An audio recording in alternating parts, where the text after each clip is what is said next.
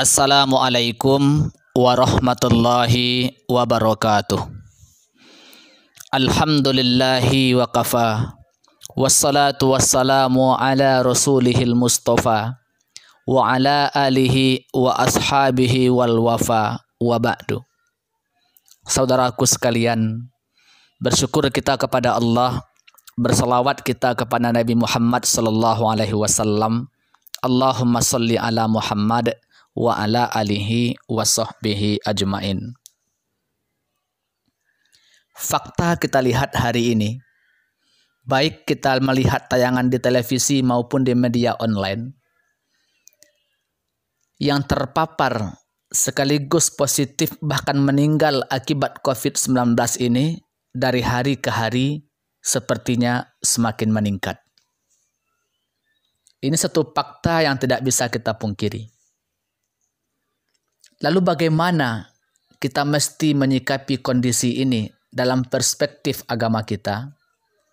Saya ingin mengajak kita semua untuk mentadaburi surah Asy-Syura, surah yang ke-42, ayat yang ke-29 dan 30.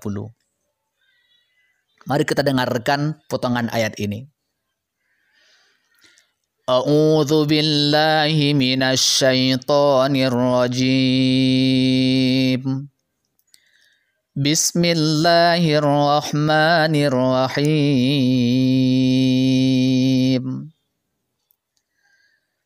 ومن آياته خلق السماوات والأرض وما بث فيهما من دابة وهو على جمعهم إذا يشاء قدير وما أصابكم من مصيبة فبما كسبت أيديكم ويعفو عن كثير Aku berlindung kepada Allah dari godaan setan yang terkutuk dengan nama Allah yang Maha Pengasih, Maha Penyayang. Dan di antara tanda-tanda kebesarannya adalah penciptaan langit dan bumi dan makhluk-makhluk yang melata yang dia sebarkan pada keduanya. Dan dia maha kuasa mengumpulkan semuanya apabila dia kehendaki. Dan musibah apa pun yang menimpa kamu adalah karena perbuatan tanganmu sendiri. Dan Allah memaafkan banyak dari kesalahan-kesalahanmu. Surah Ash-Shura, surah yang ke-42, ayat 29 dan 30. Saudaraku sekalian, setidaknya ada dua poin yang bisa kita petik dan kita tadaburi dari ayat yang singkat ini. Pertama, Allah memberikan penegasan dan pernyataan dalam ayat tadi bahwa apa pun yang ada baik di langit maupun di bumi sekaligus juga sebaran makhluk yang ada di dua tempat ini semuanya mesti kita pandang sebagai tanda kekuasaan Allah Subhanahu wa taala. Memang dalam Al-Qur'an atau ayat yang kita bacakan tadi penggunaan makhluk itu Allah memilih diksi dabah, hewan yang melata. Tetapi ketika kita rujuk maksudnya dari berbagai tafsir muktabar yang kita baca, ternyata definisi dabbah di situ adalah seluruh makhluk Allah Subhanahu wa taala. Termasuk manusia, jin, malaikat, bahkan juga hewan. Mulai dari makhluk yang kasat mata, sampai kepada makhluk kecil yang tidak bisa dilihat dengan kasat mata kecuali menggunakan alat. Semuanya itu Allah ciptakan adalah bagian dari tanda-tanda kebesarannya. Itu poin yang pertama.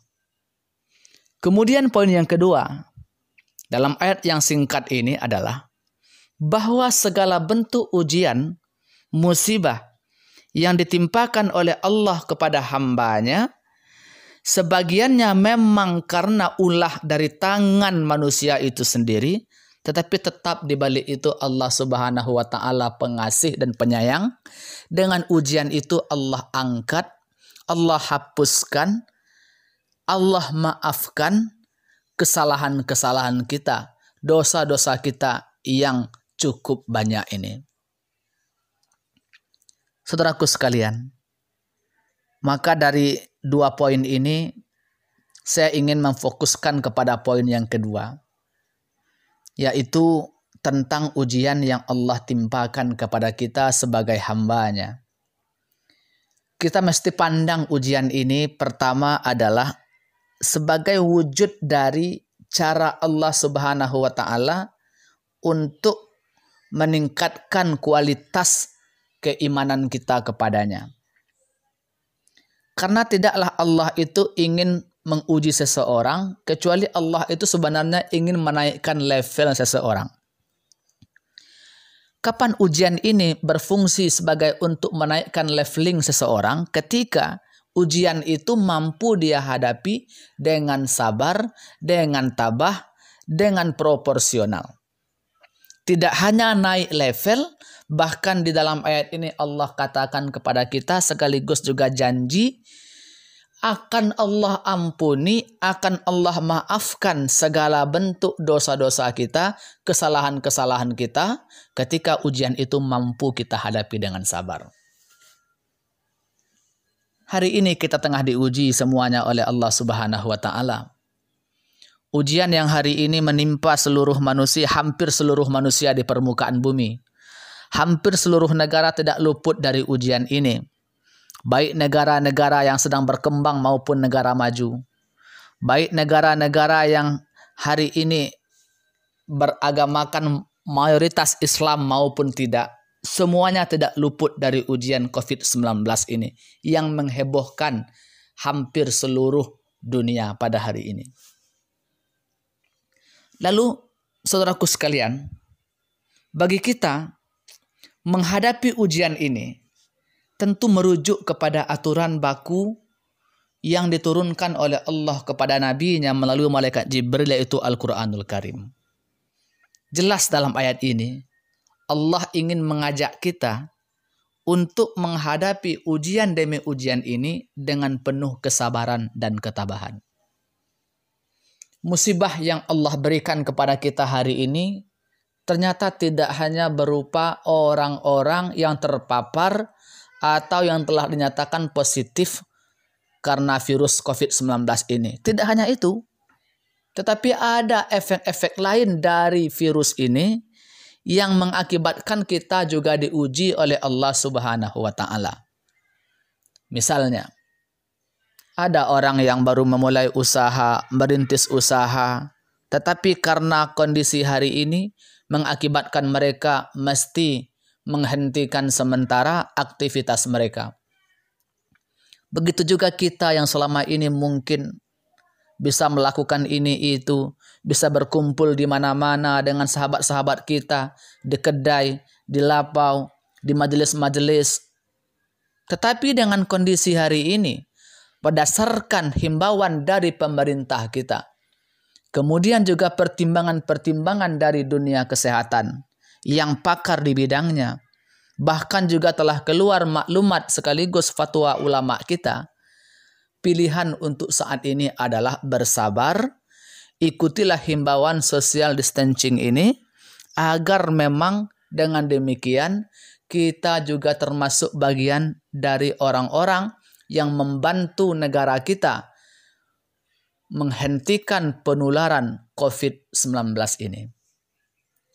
Saudaraku sekalian, akan terasa berat memang bagi kita yang sudah terbiasa selama ini bersosial, berkumpul, melaksanakan sholat berjamaah, apalagi sholat Jumat bagi yang laki-laki, akan terasa berat saat ini bagi kita untuk mengikuti fatwa dan maklumat ulama kita terutama di daerah-daerah yang sudah dinyatakan rawan atau zona merah.